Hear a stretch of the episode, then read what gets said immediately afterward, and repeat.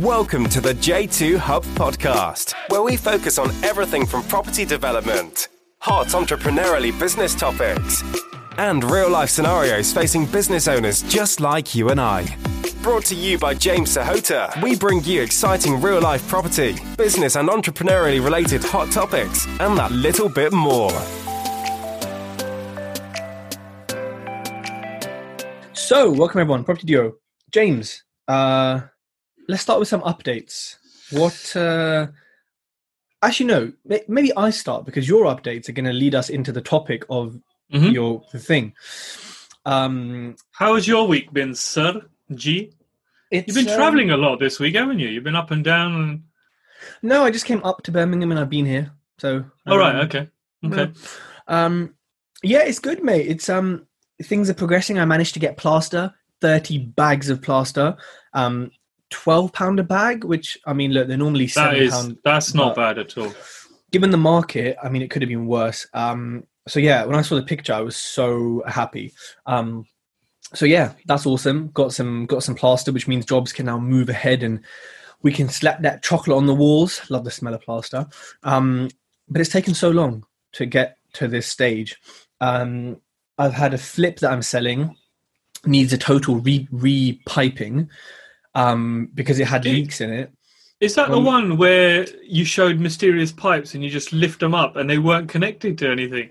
Yeah, Wow, did the guy actually think he could get away with that? that was Fat Mark. That was when he took the boiler. so he did that. Obviously, he did. He did that quality of work as well. So um, Fat Mark really chanced it, right? Yeah. Um, but again, the builder owes me now, and he's he's basically covering and paying for stuff. So yeah, fine. Um, but all the carpets had to be taken up upstairs. Um, gas man's going tomorrow to repipe it all because there's basic, basically there could be leaks anywhere throughout it. Now, really, Mm. this is my problem because now I've learned the first thing I should do, and I will do in any property I buy, get the sparky in, get the gas engineer in, and say, look, tell me what the deal is give me the lowdown, you know, and you can come back when you need to, but give me the lowdown. So that's a lesson for people. Always get the utility people, those two, Yep. Yep. in first. Um, obviously, it would have been a lot easier to repipe it with the carpet wasn't down. Plus, there wouldn't be any stains and some stain block needed, and the viewers wouldn't be like, "Why is it stained?" So, a few problems, um, but it's kind of all being fixed and sorted as we speak. Um, but of course, who wants to do that? Who wants to have to lift up all the carpets and do all that shit? It's No, not. no. Um, Just It's not to. Mohid commented that he had something go wrong this week with builders. So hold that question, man. I think that'd be a nice one to cover. Get get you on the conversation. mm. um, so yeah, man, that, that's that. That's that. Other stuff is getting plastered and, and moving along. I have tenants moving in tomorrow because I bought a new boiler and um, it decided to break a new boiler. So just before we're doing the gas, a day before they're moving in, obviously it breaks. And then the company Raven, he took five days to send someone out. They fixed it. They claimed it wasn't actually um, an, a boiler issue; it was some leak or something. But they fixed it for free. You know why they did that? Why is that? Because I'd already pre-left them a bad review. Oh, okay, nice. yeah, I said this is That terrible. You know, I've had to buy all these extra parts for this boiler. It didn't come with a filling loop. Okay, how'd you put water in a boiler then? It didn't come with a testing port in the eh, for the flue straight header. It didn't come with a bracket on the wall, and there was some other part, and they were just like, "Yeah, you got a." All right, we'll just fashion a bracket then, shall we? Um, but Well, I guess I guess this is what happens when you buy a non-branded boiler, right? Well, know, actually- cheap boiler. Actually, yes. I now only buy. Uh, what am I, I'm buying mains now. Um, I have you had an Ariston before. that's a good. That's a good cheap boiler. uh, it's actually used the same parts as a Baxi, which I think is like double the price. So you can go do one. Um, I've always wondered if a Baxi was made by a Singh. You know, because it's a Sikh surname, isn't it? Baxi. I've never, I've never heard someone called Mr. Buxy. You've never heard Buxy? Buxy Saab, Buxy Doctor Saab, Buxy. You've never heard of Buxy? No. Come on, man. Come on. X X doesn't like exist in the Gurmukhi alphabet. So how would Buxy, it, Baxi is a proper, proper name, man. oh B A K S I yeah yeah yeah yeah yeah Buxy. Well, that's Buxy Buxy is Saab. Buxy, isn't it? Exactly, but it's, it's Oh Baxi. wow! I leave Buxy all the way to Buxy. I like what, what a big extrapolation that was. Oh. Um, so yeah, that was annoying. And the tenants are now being moved in on fr- tomorrow on Friday, which is good. Um, and yeah, just just lots of stuff, you know. Like uh, one of the flips, um, I'd love to use a Worcester Bosch, mate, but that'll cost as much as plastering the whole bloody house. Um, But then you get all the extra bits of it. By the time you add it up, you're probably at the same place, aren't you? no, if you get a main or Baxi that has a five year, eight year warranty, same thing? And it's about five hundred and twenty for a thirty kilowatt, which is pretty good. Um, Mm. So yeah, I've had a few problems there and and whatnot. Um, also, one of my houses has a stream underneath it or a brook. So literally, when you're in the garden, you can just see the water like sort of like just moving along. So we've had to work on some drainage to make sure it doesn't destroy the foundations. Although it's been there for 120 years or whatever, and it hasn't actually got any movement. So Yeah. yeah, it's actually been pretty decent. Um, so yeah, that's that's pretty much my my week. Um, yeah. How about you, James You look quite you look quite sad, man. It's the last episode and all that, and you're like, it's like you need a hug, right? I'll give you a No, I'm virtual hug. hiding. I'm hiding my excitement. Oh no! The best highlight of the the five of everything went to Nando's yesterday. Eat in, and actually the table was quite big, so it was quite well distanced. Um, fifty percent off. You know, I got Man, a whole chicken. I saw your plates, man. I saw even the ladies. The ladies were going in hard as well. You know, normally they have a, Everyone, literally everyone got a sharing platter for one. So you looked Yeah. around the table, it was just like, wow. Mate, whole chicken, four sides, and halloumi fries for the same, less than I normally get a half chicken. I mean, I was so excited. I just didn't know how to, I just, I couldn't, it was amazing. So yeah, that's the highlight of my week really is yeah, going man. to I was. I was, I was looking at the table and I was seeing plates bigger than girls' heads. You know, some of the a ladies there big- with you. There was some massive plates, and you must have been really excited because you walked out without a Ted Talks t-shirt, just a plain yellow t-shirt. That's unlike you. yeah, it peeled off in the excitement. But yeah, it was good to see everyone. Good to good to like catch up with people. Um, so yeah, that's my week. James, how about you? I've had a great week, man. Yeah, great week uh, pissing around with builders, really, and um, uh, I've been I've been absolutely amazed how people quote stuff, man. And I did a post on it the other day that got quite a lot of engagement, actually. Um, I've been wondering, do they just do this? How much are we going to charge? Which way is the wind blowing? Because I can't believe it. How can somebody quote, say, 80 grand for a job and then someone quote 180 grand for a job? Where is the flipping logic in all this, man? And a lot of those ones that are pricing high, they don't really want to give you a breakdown or an itemized bill, which is a big no no for me straight away. So one guy comes back anyway with an itemized bill, and I'm looking down it and I'm thinking, what the hell? Four and a half grand to do this, 10 grand to do this. And I'm thinking, oh my God, you must really think I'm fresh off the boat and I've just arrived from India. You know, I just got here last week. Because some of these guys, man, I, I'm still trying to work out how they quote stuff. So yesterday, I actually took it upon myself. I thought, you know what? I've got some experience in quoting bits. I'm going to have a word with a project manager that I know. And I sat there and I quoted the whole job myself. Now, from st- I'm talking from start to finish to getting it ready, you know, for to photograph. So it absolutely start to finish. And my quote, this includes all furniture, nice furniture from one of those furniture companies and all that, all the paint. My quote came in at 116.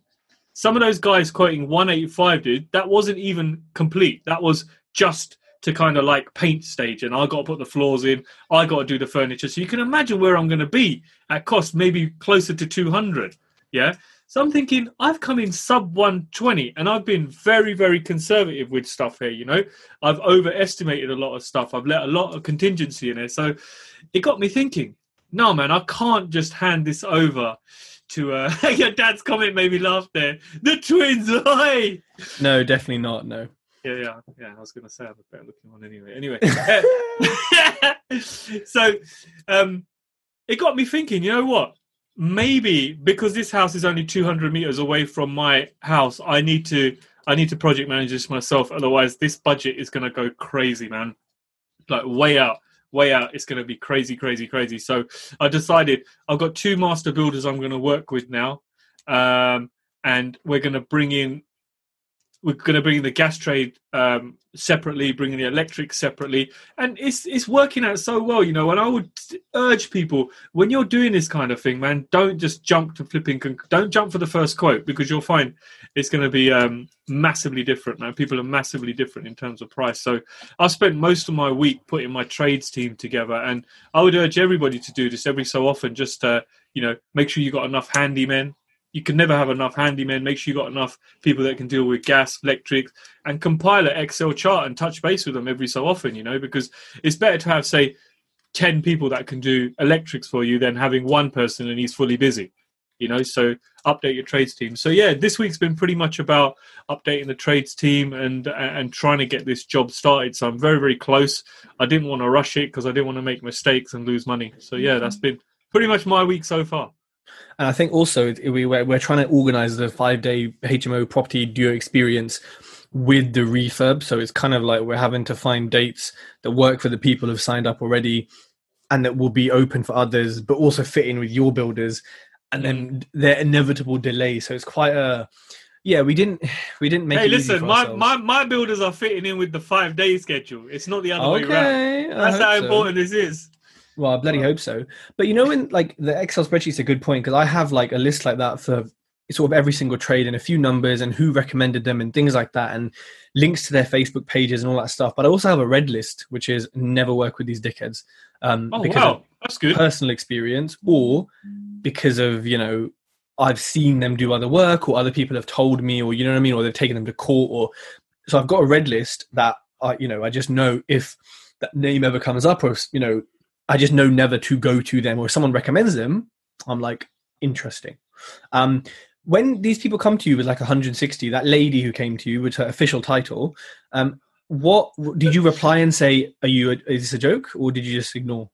Um, I kind of did what you said to do, and I just typed back by exclamation mark, and that was it.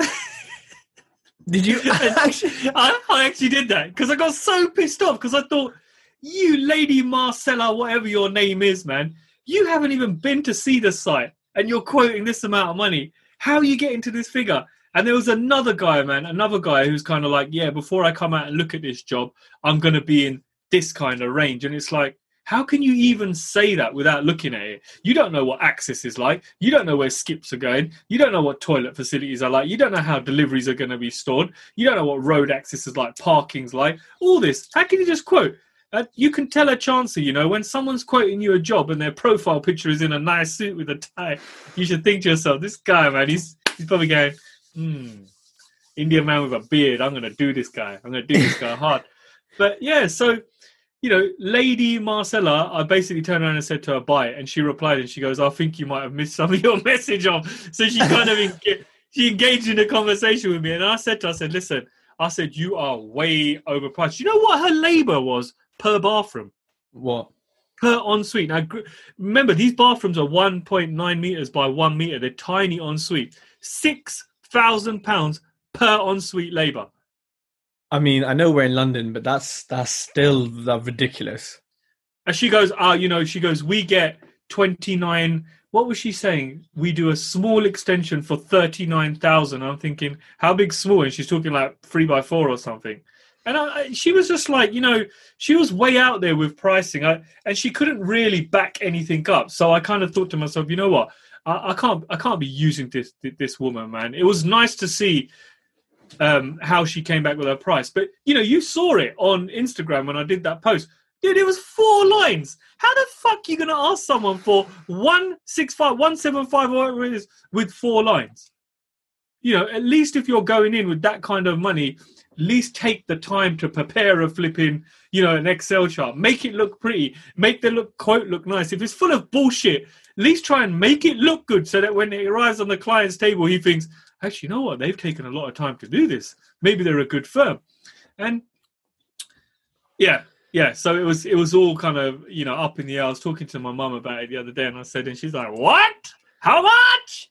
And like I think she's out of tune, obviously, because she hasn't done a renovation for a while. So Plus, her tenants are tend to be builders, so when stuff goes wrong, she's just like, "Okay, I'll give you one month rent free. Just do bathroom." you know, she does a negotiation level like that, so she's she's pretty cool like that. But she was pretty shocked at labour costs. That biggest has been labour really on the bills. Uh, Classic. everything else, yeah. yeah. Raj Raj Kiran says the thing is that these people will quote and hope the client has no idea. Simply says yes. All it takes for one out of ten to say let's proceed, and then they'll do it, and they'll probably rip that person off, and they'll keep going. Um, I mean, I think if you didn't know what you were doing, and and you just got one quote, yeah, maybe you know you'd be that one out of ten. But I think any of us, we know it's like minimum three quotes from different kinds of builders with maybe different kinds of review. Like you want to kind of get as varied as possible. But the thing is, though, from a builder's perspective, they're not always going to give you a breakdown at first. Like, Yeah. but then I also don't understand how they've made the total without their own breakdown. So they like, oh, literally that. Because with my builder, even the one I've worked with for over four or five deals, he won't. I mean, he'll give me a rough quote because he knows I won't take it as like this is written. You know, I'll just say, "What's the ballpark?" He'll say this, but he'll say, "Look, I'm not giving you an exact price until I see it myself and I see all the things you discussed." And we've done five deals together. So Mm. even now, he's like, "Nope, I'm not giving you anything in writing properly until I go there and I see it." So Yeah, yeah. you you want that from a builder. Um, and look, yeah, a lot are going to say, "I'm not bother- I'm not going to come bother seeing it," blah blah blah. So maybe to kind of I don't know because you I guess we have to see from their perspective. They get loads of people saying, "Give me a quote, give me a quote." Uh, So it's like, yeah, you know, they shouldn't be dicks and just send it like that or over text like you But got. you know, but- you know what it is, Tej I made it very, very easy for them. So you got to remember, I've I've had full on architect's drawings done. I've had the whole building laser scanned with the guys on the road doing a proper survey. So the building is within, you know, tolerances. It's been completely measured. So I've saved them that job. Then I've had an architect design the whole thing with sizes. I've then had the structural guy. You know, carry out all the calculations. I've got building regs ready. I've got a schedule of works which is about 24 pages long. So they don't even have to go in and list what needs to be done. I've made it so easy for them. Like, you know, I've said to them, like, when you quote my job, here's a Dropbox link. Have a look at this. There's pictures in it. It shows you there's a lot of information there. So I've given them all this. And I think that's quite a nice little tip for people when you're trying to get a quote. Give your builder as much information as you can because it, he then realizes, look, you're not a bullshitter. You know, you, they know you're not a bullshitter. And you know what? Another little tip I would tell you if you own a house in a nice part of town, don't tell them you own it. Because they soon, I've had this, a few of the builders have been like, oh, this is a lovely house. Uh, you own it, Mr. James. And I'm like, yeah. And they're like, oh, it must be this amount of money. And then you think, why are you fucking asking me that, man? What are you going to charge me? Like, have you got like a Indian price list, or have you got like a, a, a kind of a nice end price list and a cheap end price list and a waste man price list? So give me the waste man price list price, man. I want them. I want them good prices. But you know, they start asking you, "Do you own this?" And I've realized why are these guys asking me? And the ones that were the highest quote areas, the highest quoted um, build cost, were the guys that were asking, "Do you own the property? How long you had it?" So they're fishing for information, man. You just need to come there, turn around, and say, "No, you know what? My uncle owns it. I just work for him." That just that's it. yeah, Don't I think- even let on yeah. that you own it. I think that's a good idea. I mean, like, it's it's obvious when they ask, like, they're not doing it out of interest. They're doing it to say, okay, you got money in it. Oh, how much you bought this for? Half a mil. Okay. Put the Yeah. price up. Let me add the little percentage. Now he's in the higher bracket. Let me add a percentage for it. So I think you have to kind of play a little dumb, especially on the first job with them. Um, Mhm. for them to under uh, you know what i think also though if you have another person involved who's a decision maker it can help you out in sticky situations because you can say hold on i have to go to the decision maker and you just go look in the mirror and have a chat but sometimes you know having that person where you're like look hold on my investor or my owner's not happy with it it kind of i don't know sometimes it can just help you communicate stuff without looking like the bad guy yourself. Um, Yeah, and ju- yeah. especially on a, when it's the first time with someone as well it can soften it when you say oh look you know the owner's not happy blah blah blah, blah all this kind of stuff. Um, i think it can really help. So yeah I- but I, a positive on that as well, Tej. I had this morning at seven o'clock. I had a, a gas contractor turn up who wants to look at all the plumbing and all the gas works and the heatings. You know, typical Essex lad, been working probably in the plumbing trade since he was 17, 18. he was hungry, man. You know how he's hungry. He's looking at the job. He goes, "Yes, James, I fully understand the job. I know exactly what you want to do." He's like, "You know what? I'll be totally honest with you. I would love to get a job like this." He goes, "This would keep me and my lads busy for the next month." He goes, "I'm going to get you a quote over straight away." And you know what? He goes, "Call me." He goes, "If you feel the quote's too high, if you feel something's out of line." He goes, let's sit down, have a conversation. He goes, because like you, you want a good price. I want this job. He goes, and I know you've probably sent it out to five, six people, which is obviously right. But, you know, it was nice to hear that, that he's actually wanting to work with you to get the job, you know, so he's not there to rip you off. Whereas the other builders are just like, yeah, I'll just quote it for you. If I get it, I get it. If I don't, I don't. You know, there was no hunger. There was no like, yes, I want this. I want to get involved. Because as soon as you see that enthusiasm, you're like, okay, you know what, I like this. I'm, I'm liking this enthusiasm because he's going to enjoy coming in. And the fact that he said this would be a, a medium to big job for him and he'll really enjoy working on it.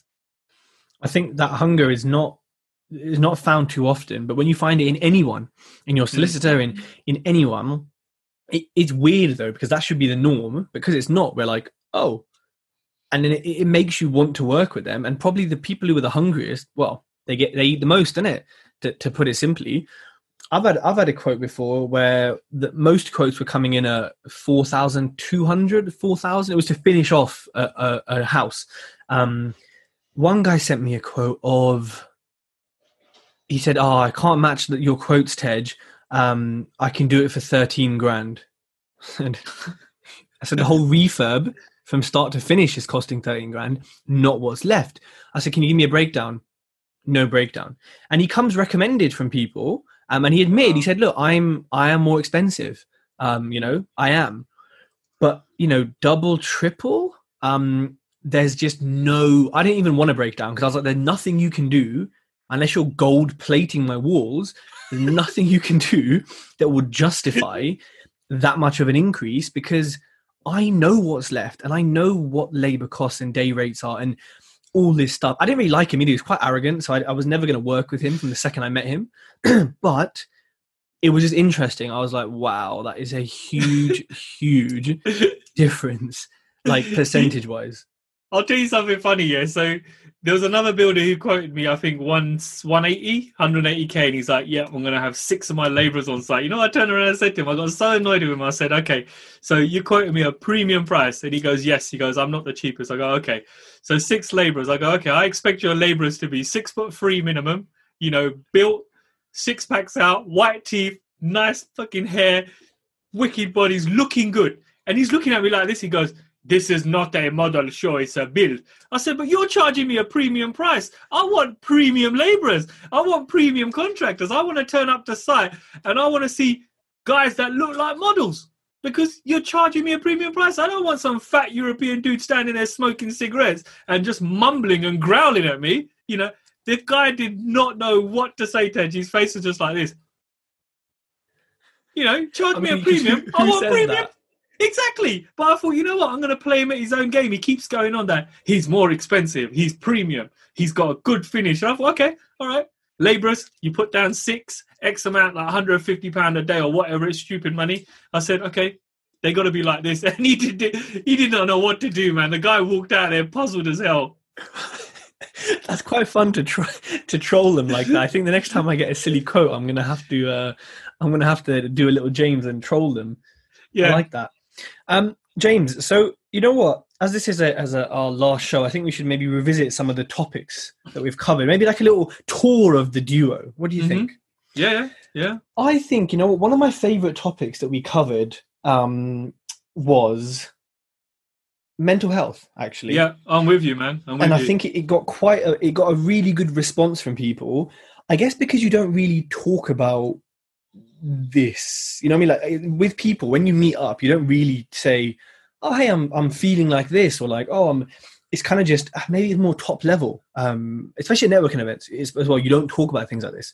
So james um you know lockdown is well over. Um has your sort of mental health got better or changed as things have become sort of more open in the world or is it kind of the same I'd say it's been pretty constant, man. To be honest with you, it's been pretty good. Um, but you know, there's been some real testing times as well. You know, when you're at home for this long, obviously, I've got two young children, and I've been they've been off school since March.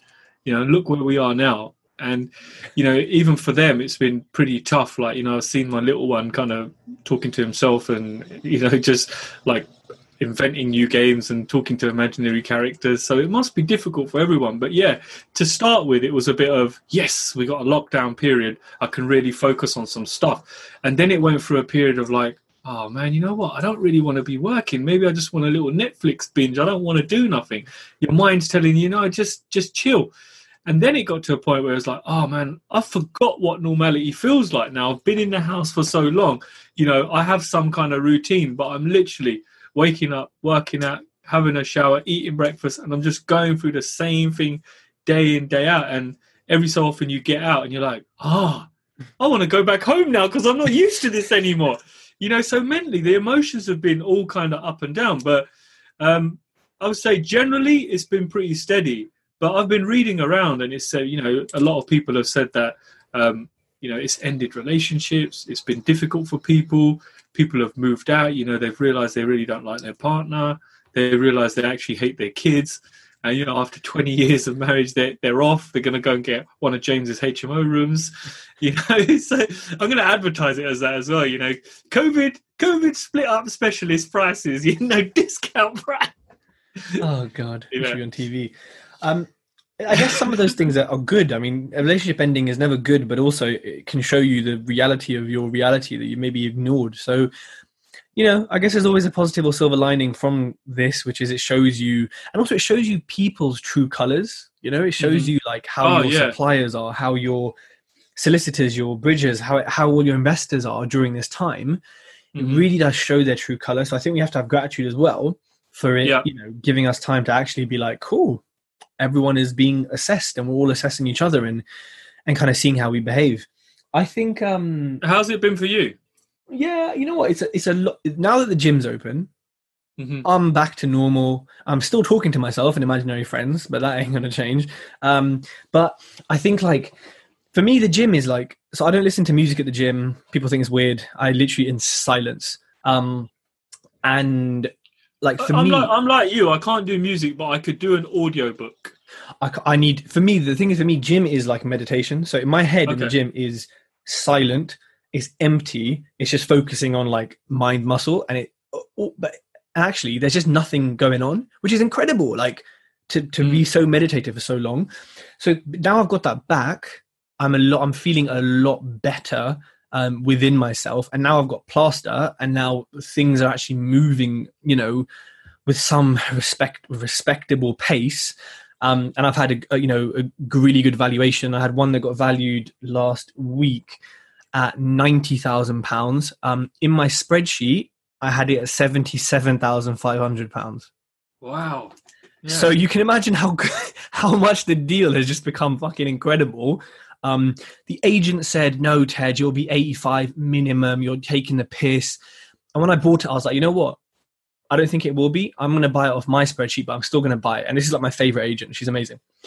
And when when Shaz called me and said, "Tej, um, come back at 90," which is exactly what we put in the valuation pack, I was like, "God is good. God exists."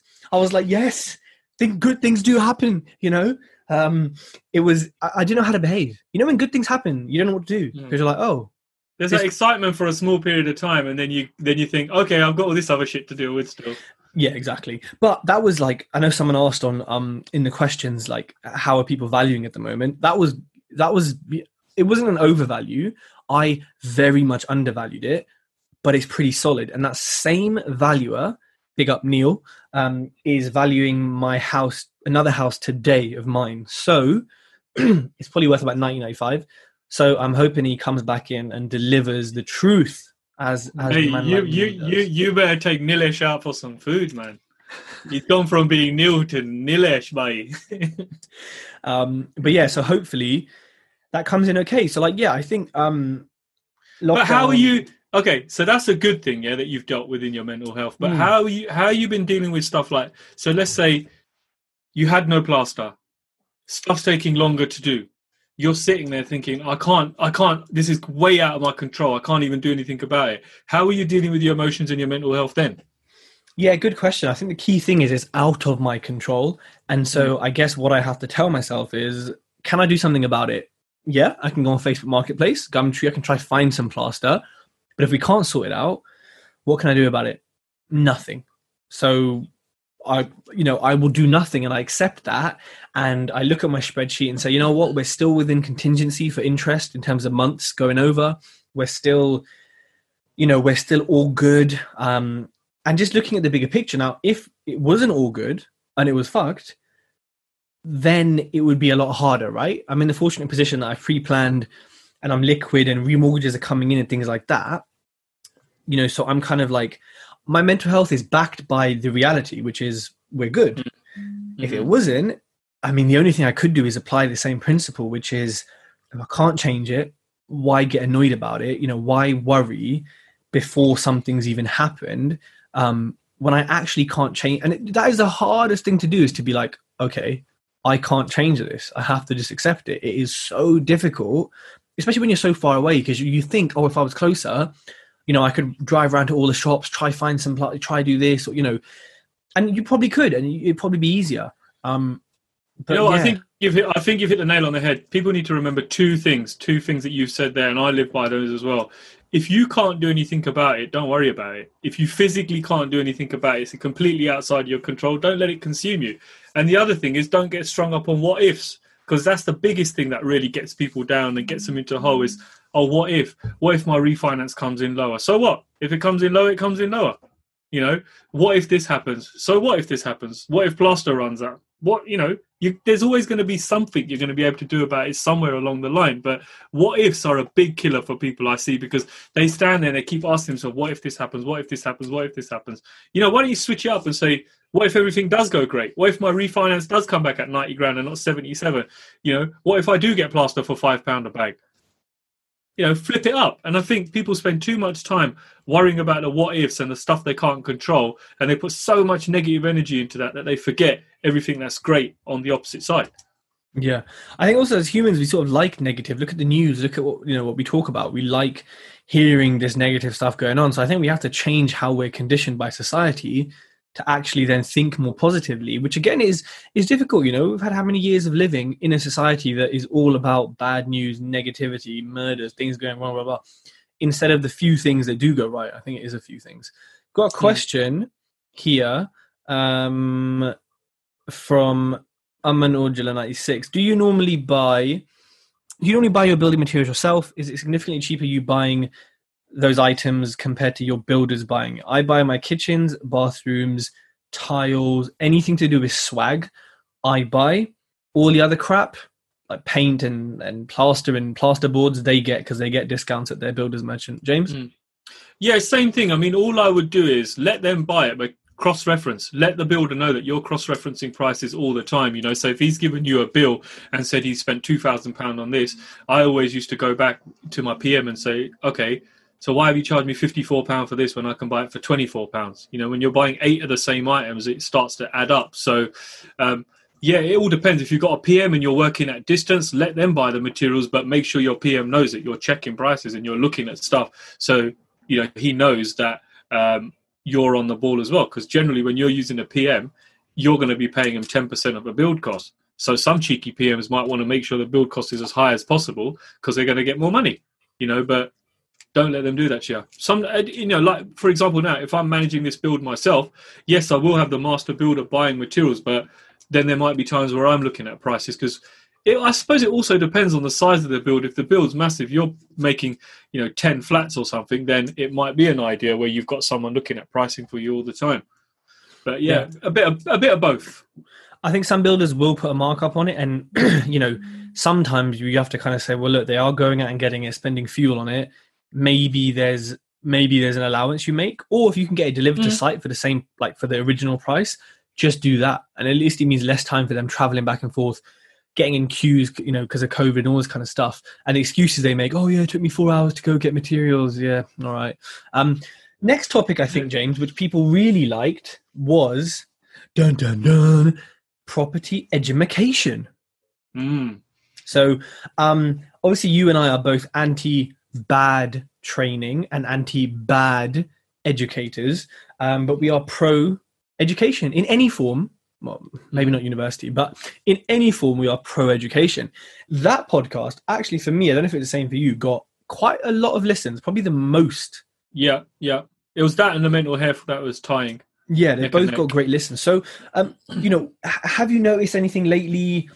Any trends with lockdown and trainers, or you know, people giving lockdown discounts, or you know, Corona? Have you noticed anything? I, I, I noticed it a lot when the bounce back loans came out. You know, when people were getting bounce back loans, there was a hell of a lot of like, "Hey, join our property calls. We're discounting it by this much." You know, run to the back of the room, bust up on our move, and you can get it for X amount. You know, simple kind of things like that. But yeah, there was a lot of it going on. You know, and I think there was a lot of sharks as well.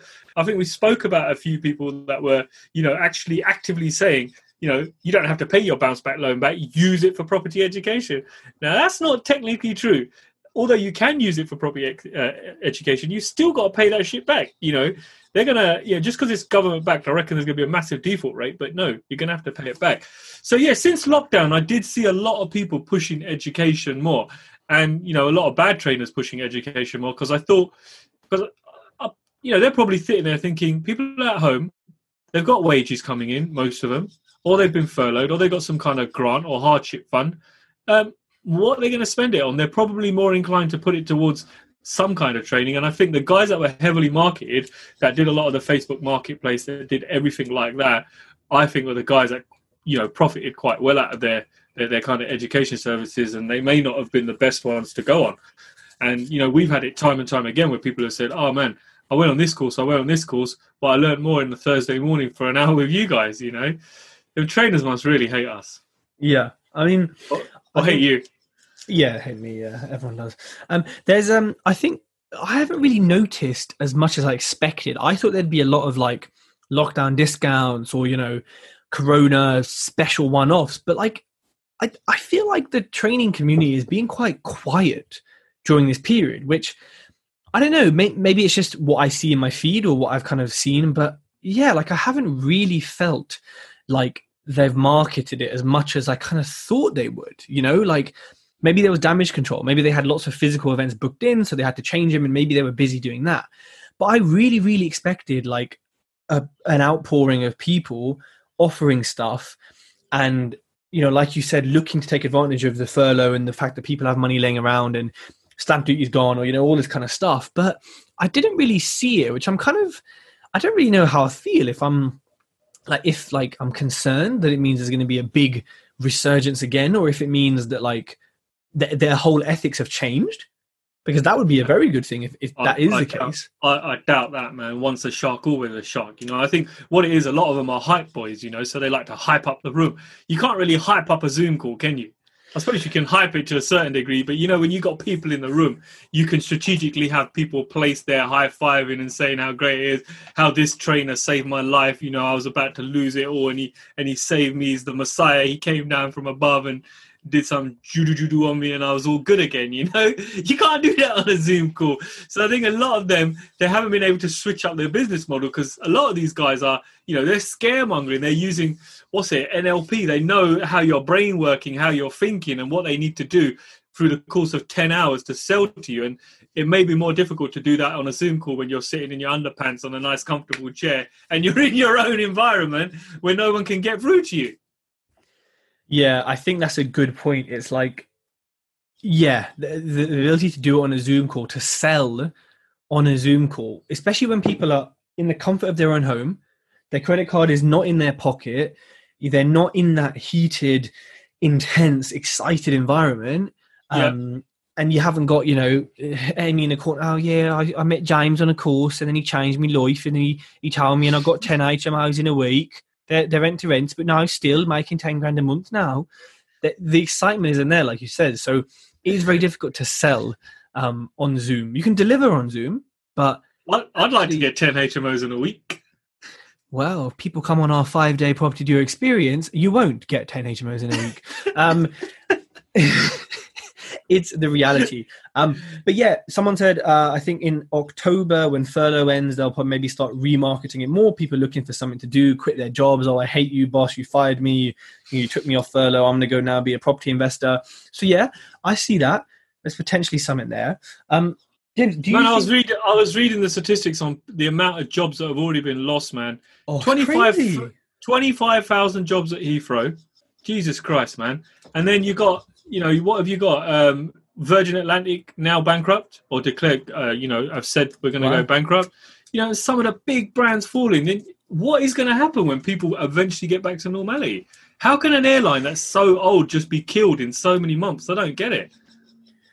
I mean, that's the how businesses are, right? Like that's you know, that's they don't have the cash to survive that long because you don't expect something like this. But there's obviously plenty of businesses that have survived, you know, Mm. um, and I guess maybe they're so big that it's so such a complex organization that it does rely on the income, which really nothing should stop it apart from pandemic, um, which hasn't happened for however many years. Whereas people like us, we have the cash flow and reserves to see through it because our outgoings are not crazy, crazy, and we already have portfolios. Or if we don't, then we haven't got big outgoings. And so, I think like they're so big that it's just so complex. I don't know. I don't know. You look at someone like Apple, who has what? How much in cash reserves? Like bi- billi, like multiples of billions. I mean, know, they had all their stores closed from literally April. You know what I mean? And all the staff. It did. How many job losses were there? There, I don't think there was many. Yeah. Um. So I don't know. I don't know why. I'm not an economist, but yeah, it's interesting just seeing. But it's weird though because all these job losses and all these companies, I haven't seen them in the mainstream media. Have you? No. Which is weird. We're not being told. Oh, of course. How is it weird? They hide everything. But yeah, I find it strange that it's not a bigger thing because it is a pretty big thing in itself. What's happening in the world? Um, you know, I guess they're propping the economy up anyway with lots of printing money and stuff. So maybe they're trying to make it look more positive so that people don't go, ah, I need to start growing carrots in the back because Tesco's is going to close down. And you know what I mean? Big up Indy, he grows carrots. Yep, yeah, there, mate. He's oh, he's a proper farmer. His land is amazing. um, do you see the, the prop the property training industry changing in sort of the next couple of years or months? Do you think there's going to be a major shift, or do you think it will be business as usual, or do you think maybe more online stuff will appear? No, do you know what? It needs to change. It's due a shake up because you can't just be delivering shit now, especially with the way things are going. If people are losing their jobs and they're looking for new avenues to go down, and more and more people are going to look towards a property avenue, you can't deliver a shit course because people are going to start talking about it very, very quickly. You know, whereas before you might have got away with it. Say, you know, out of hundred people, maybe four or five would have said that wasn't very great. But I think if people are solely leaving jobs or they've lost their jobs and they're concentrating on areas of property and they're really putting you know a lot of effort into this education if you've got something that's shit people are going to start to say it talk about it straight away i feel I so it think needs a bit of a reputation- shift up yeah, reputation management is big. And I think generally in any industry, and for any one of us, if you have a brand especially, reputation management is huge because people are way more confident to speak up about stuff. Um, and there's obviously certain groups of people online who are even more happy to lie and twist and things. So really, you know, no matter how good you deliver, there's always going to be someone who didn't have the right mindset. They're going to whine and complain and blame you for it. Um, or people who say, oh, you know, it wasn't good. They forgot 1% of the 100% I paid for or something. So, firstly, you're always going to have that. But people are really not afraid to do a course and talk about it, negatively or positively. Um, whereas before, people were a lot more afraid to do it. There's a lot more strength behind it now. So, if you are delivering anything, any product, any service, it has to be good because people will leave you reviews, people will talk about you, people will, you know, and you don't know who people know and how big their networks are and how much it could affect your business. So, reputation management is something that didn't used to be done really with these companies. And by some companies it isn't still not done you know especially big big ones. But it can it can ruin you. You know you look at some property trainers reviews on trustpilot and stuff if they haven't been removed um, or filled with fake reviews they're bad. Talking about Mm. one stars all over some of them are haters who just didn't bother doing anything with themselves but i know how many haters how many people who didn't bother versus how many people who were actually ripped off you know what I mean? There's probably a lot more people who are ripped off. Um, we've got an interesting point here. Uh, GMAX says a lot of healthy companies still go into administration. Um, it's a great way to blag a restructure and get rid of dead weight. Yeah, sounds about right. Good Mhm. excuse. Um, JSS Property says any COVID conspiracy theories. Ooh, James, you got any? That's all a load of nonsense as far as I'm concerned. Great, thanks for that theory, everyone. That's James's theory. Nonsense.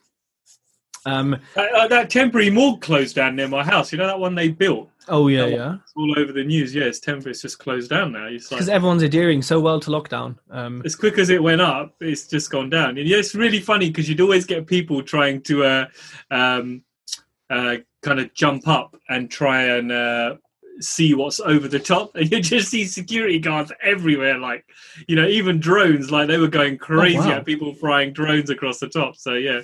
Anyway. Yeah, but also the Nightingale Hospital in East London. Did anyone actually attend that, or did it get built and then shut down straight away? Because the media was very quiet about that after it happened. Yeah, it, it kind of disappeared quite quickly. Yeah, interesting. Um, uh, COVID conspiracy. You know what? I think there's definitely a hidden message or hidden agenda behind everything and anything the government does or we experience. I just don't know why. You know, because Corona. I mean, look, the government. I don't think they're afraid of killing people. They've got no problem doing that. So I'm not concerned of why they'd unleash something or you know. I just don't know why you would. I know people always benefit from someone else's demise. You know, so if the economy crashes someone benefits, some people benefit. But I just can't work out why, you know, why it would happen or why it would be purposely done or why the government would react badly. You know, yes, it will benefit pharmaceutical companies who have a vaccine, but they already are unethical and make loads of money. Plastic Mm. manufacturers, maybe sanitize, but I mean, it's a pretty big thing to boost a small. So I just can't work out why. That's that's me. I mean, I think there is something behind it. Um, ordinary landlord says cashless society. Everywhere now wants card transactions, kill the cash, and pay no and all pay tax. No cash in hand as cash is worthless. It, but then would they? in- But we all want a cashless society, really. Like everyone pays on cards, so wouldn't they just not do all this bad stuff and then just? I don't know. I think it's quite extreme to just for a cashless society because we're heading there anyway. Like Mm. we're always going there. So yeah, I don't know. If someone can give me a why and keep giving me whys, I'll always listen and and and think. But um, James, do you think when you say it's nonsense, what do you mean? Expand on that. Oh, listen, man. It's like you say. th- th- There's a hidden message behind this. Whatever's going on, it's uh, it- it's not you know all clear cut. I feel that there's something they're trying to hide, or there's something they're trying to do. And you know, like like you say, we're never going to be told about it because they'll lie to us about anything, and they're quite happy killing people off and just pumping more money into society to keep it propped up. So yeah, I I strongly feel, man, I strongly strongly feel it's a cover up for something, and I reckon somewhere along the line it will come out. But I don't want to be one of those guys that sits there producing YouTube videos on COVID theories with Uncle James. You know, that would be a that would be a top seller, mate. Amazon best selling book. That would be. don't try it. Don't try it. But um, ordinary landlord says not some laborers, drug dealers, and illegal activities. They want cash, maybe, but Bitcoin is untraceable. You can buy drugs in Bitcoin. Uh, if you want an RPG, you go on the dark web and you can pay in Bitcoin. Whatever weird shit you want, you can get in Bitcoin. So it's already kind of cashless. Um, Going on, yeah. or yeah. any other type of um, cryptocurrency because it has value it converts into the dollar or the pound so i think it's still i'm not i'm not i'm not i'm not feeling the cashless society reason yet james let's do uh, jss says have we got any money in crypto james have you Nope. i think i have like 200 pound in bitcoin 100 pound in ethereum and maybe like 300 quid in ripple that I that i bought a year and a half ago just Dude, I've said I've said it before. If I can't physically touch it and see it, I ain't interested in it. So all the money in your bank account, you can't physically touch it and see it. It's just a number on your screen. Listen, of course I can. I could go down and withdraw it or physically touch it, couldn't I? And caress it if I wanted to. You can Yes you can convert Bitcoin into dollars and pounds and then correct. Listen, I don't, I don't, un- what I don't understand and I can't touch, I'm not into. Full stop. Let's not go any further. James is still learning how fax machines work. So yeah, um, right. So James, let's do the last nine minutes. Let's. I'm going to tell your dad on you. He'll probably say, "Yeah, James is like that." Right. So let's do a market, not prediction. Let's do what what what do we think about the market for the last nine minutes? James, where is property going? Should people be buying now? Is there going to be a Great Depression or crash? Thoughts, please. I didn't want to have any money sitting around in my bank account, so I put it into property. Uh, I feel if we do have a major crash, okay, property will go up, it will go down, it will go up, it will go down. There will be that kind of cycle, but I needed to put it into something because I wasn't prepared to leave it in the bank. I feel um, we are going to be move, seeing more co-living coming along, more HMO spaces because it's going to get harder for people. If you're being furloughed or if you're losing your job, why would you want to be renting a one, two bedroom flat where you're going to have to be paying council tax and bills when you can get a lovely designer looking room in a shared space where you're with people, other humans, you can touch them, speak to them, listen to them. Uh, at a fraction of the cost. You know, you can save some money. I think it's going to be a lot about people trying to reduce their costs. So I do feel HMO rooms are going to be more so desirable than they were before. Uh, that's not to say people can deliver loads of shit.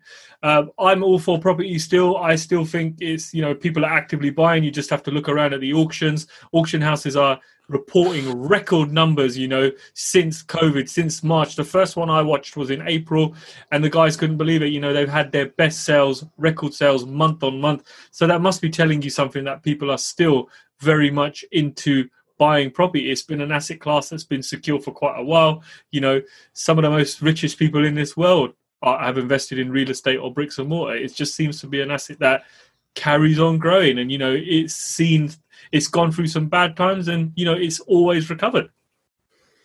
Interesting, interesting. I think yeah, I, I totally see what you're saying. I think some of the changes that may affect us are that people are going to want more outdoor space when you you know buy to lets mm-hmm. and in 100%. HMOs going to want more yep. communal space maybe even like a co-working space in the HMO like if you're doing like a five bed maybe you need to put desks and power units and all that kind of stuff in and make it like a proper little working area. Um, I agree with you. That's something we've factored in outside space because people, you know, more and more since COVID, people want to be outside. You know, people want to be outside. So I have factored that in into my new one and communal spaces, laptop spaces, like you say, all that kind of stuff. Yeah. Um, I think also, oh, you're frozen on Instagram again. Is Oh man, what are my children doing with the internet connection downstairs, man? I love these. It's fine. You've said your part anyway. Um, so I think that like with buy to lets, I think it's going to kind of carry on business as usual. Except if you have a small garden, then maybe people are going to be less likely to kind of be keen on it. However, the rental demand is still super high, so I don't see it being a huge huge issue. Um, yeah. I think that I think as everyone is saying or noticing, furlough ending in October, November is going to cause some change or some issue, some observation on the market. But also, people aren't going to instantly default on mortgages if they've lost their job and they can't get another job. It's going to take months and months yeah. of missed payments, def- then get repossessed, and also lenders maybe, probably not, may make exceptions because of Corona, or maybe the government will force them not to repossess for a certain period of time or something because of corona who knows how else things are going to be propped up you know Tej, on that point, something that um, uh, really prompted my attention last few weeks is what the ordinary landlord said. Anwar, big him up, he's on this call. And he said, no, no, getting your loan to value right down. If you're, you know, if your loan to value is right down and you're holding the flipping cards in your hand, what's the bank going to say to you? You know, if you owe less to the bank, you you know you're you're Billy Big Bollocks. You're there. They ain't gonna tell you to flip in, cash your thing in, or sell your thing, or call your loan back. So that's one thing that's really prompted my attention. And I think moving forward, any profits from all HMOs for the next kind of 10, 15 years, I really want to plow back in and get my LTV right the way down, so that when I hit 50, I'm looking at this portfolio thinking, you know what, this looks nice now. I'm in a very very strong position, and I keep saying it. And he's done it and he's in a great position. We were having a brief conversation last night, you know, to be in a position where you're 40 and your LTV is almost non existent is a great place to be, man. But like he says, it's a 17 year overnight success. There's been a lot of hard graft. There's been a lot of sacrifices gone into it. And I think you can learn a lot from that. You know, we're always taught to refinance, take as much money out as possible.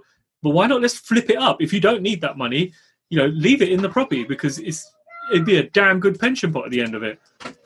Yeah, yeah, no, that's a good point. Um, I think yeah. So the repossession is going to take time. So all these deals and the crash people are talking about may you know won't happen necessarily in October, and it may take even longer than normal if the government support people in this position. Um, there could be a, a burst of people being self-employed. There could be a burst of people uh, homelessness could increase. Um, mm-hmm. Although again, I don't think it will be instant. It will take time. I think it all depends on how Rishi handles things and hey, you know, we've still got a few months. If the economy does pick up, because everyone is, but I was in the bull ring yesterday in Nando's, like watching people, and yeah, I mean, everyone was wearing a mask, just even to walk around pretty much, but it was packed. Fine, it was mainly like kids from some holidays, but people weren't like not shopping or not spending money. Like the queue for Wagamama's was down the road. The queue for pizza, it was like it was busy. I guess it was fifty percent off everywhere, but people are busy. They're shopping. The sh- like it was literally like being in the bull ring on a Saturday. Like it was hmm. rammed. So, you know, if the economy carries on and we, you know, and we can pick it up slightly or whatever, maybe furlough ending won't be as crazy as we think, and maybe some people will be re-employed. Maybe quite optimistic, but who knows? I mean, our government are so good, you know. I'm sure they can rescue it and, and do do a good job like they did with coronavirus and stuff. I'm sure they can do the same. Um, so yeah, I think it's going to be interesting. Um, and I kind of said before, are people should you buy now? Personally, I'm not. I haven't been for five months. I'm not gonna until till my fucking blood pressure comes down. But um, I'm not gonna be buying um, until until I get a sign that Yeah. by the time I refinance it, it can be what I want it to be. And also, when everyone stops going fucking crazy, man, what are people Oh, don't, doing? don't, don't, don't get me wrong. When I say I'm continuing to buy, these were off-market deals that didn't make it to the market that were, you know, juicy, juicy deals that anybody would have jumped on. I'm not buying anything right now at kind of top money because I'm just seeing, dude, I'm seeing stuff in my local area that was listed for X amount of money has come off the market, been relisted by another agent for a hundred grand more, and it's like, what the, what is going on, man? This stuff wasn't selling pre-COVID, and now there's loads of people after it. What? Yeah. Well, what's happening? Stuff at auction, man. People are just. I did a live, everyone, with D Ludlow, big up D. Um, it's on my IGTV where we spent an hour talking about the market and all the economy and all that kind of stuff. Um, He's a clever guy, man. Clever guy. He's very yeah. He loves researching the market as well. So t- changes are afoot. I'm not buying now. And look, if I had an off-market juicy deal like James did, would I buy it? I would consider it, but it would have to be you know 15% less than I would have bought it for pre-COVID because I'm preempting a you know 15% drop just to be really conservative. Um, Yeah, mine's actually going through planning at the moment with a planning uplift, like adding extra rooms on it. So I'm actually going to assess the market when the planning comes through and think to myself, you know what? If I can make some money on this and sell it to a different investor and make, you know, 70, 80 grand on it just for a paper exercise, I might just do that. You've done it before, so why not? So, everyone, we are at the end of the property duo. Sorry for people who like uh, even numbers. We are ending on 19. Um, it's been a good ride, you know. We've had good times. We've had good times. We've had good more times. good times. Yeah, yeah. Um, so look out for what's happening with us. Our five day property duo go live experience um, is actually gonna be- Inside. inside is going to be starting in two to three weeks. We're just speaking to people who've already booked on to confirm dates with them, um, and we're really and just as a point, it, it is a payable thing. So if people like we've had people reach out to us and say, "Yeah, I want to join it," and then when you send them information, that is a cost involved. It was like, "What?" That like you Yeah. didn't know there would be. you have to pay for value sometimes. Yeah. sometimes. Um, so yeah, let us know if you're interested in that. Learning with us live. Um, it's a one-off. There's no upsell. We don't do mentorship like monthly like, duo. We don't like. It's just one event. That's it. Um, we'll, we'll show you how education can actually be good. So get in touch with us for that. Um, any business inquiries, you can send them to me or James if you want us to speak at your events. You want us to model. Uh, for you, um, fitness modeling will probably suit us best, I think. Um, but uh, James We're available for stand-up comedy as well. that we are too as well. But keep an eye out, people, for what we might be doing in the future. Oh, some property duo events. Thank you, everyone. James, I think we're very grateful, aren't we, to everyone who's joined we us are, and, yeah. and It's been listened. really emotional. It's been lovely. Really enjoyed reaching out to people. Made some great friends, great connections. Definitely. So yeah, thank you.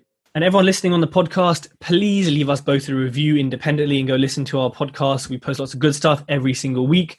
Um, and uh, thank you very much for being part of the Property Duo community. Thank you once again. Bye bye. Thanks for tuning in to the J2 Hub podcast with James Sahota. If you like the podcast, feel free to subscribe so you never miss another podcast from James. And if you got value from this podcast, do take the time to leave us a review on iTunes or wherever else you consume your podcast content from. And remember, you're never too late to become something you truly want to become.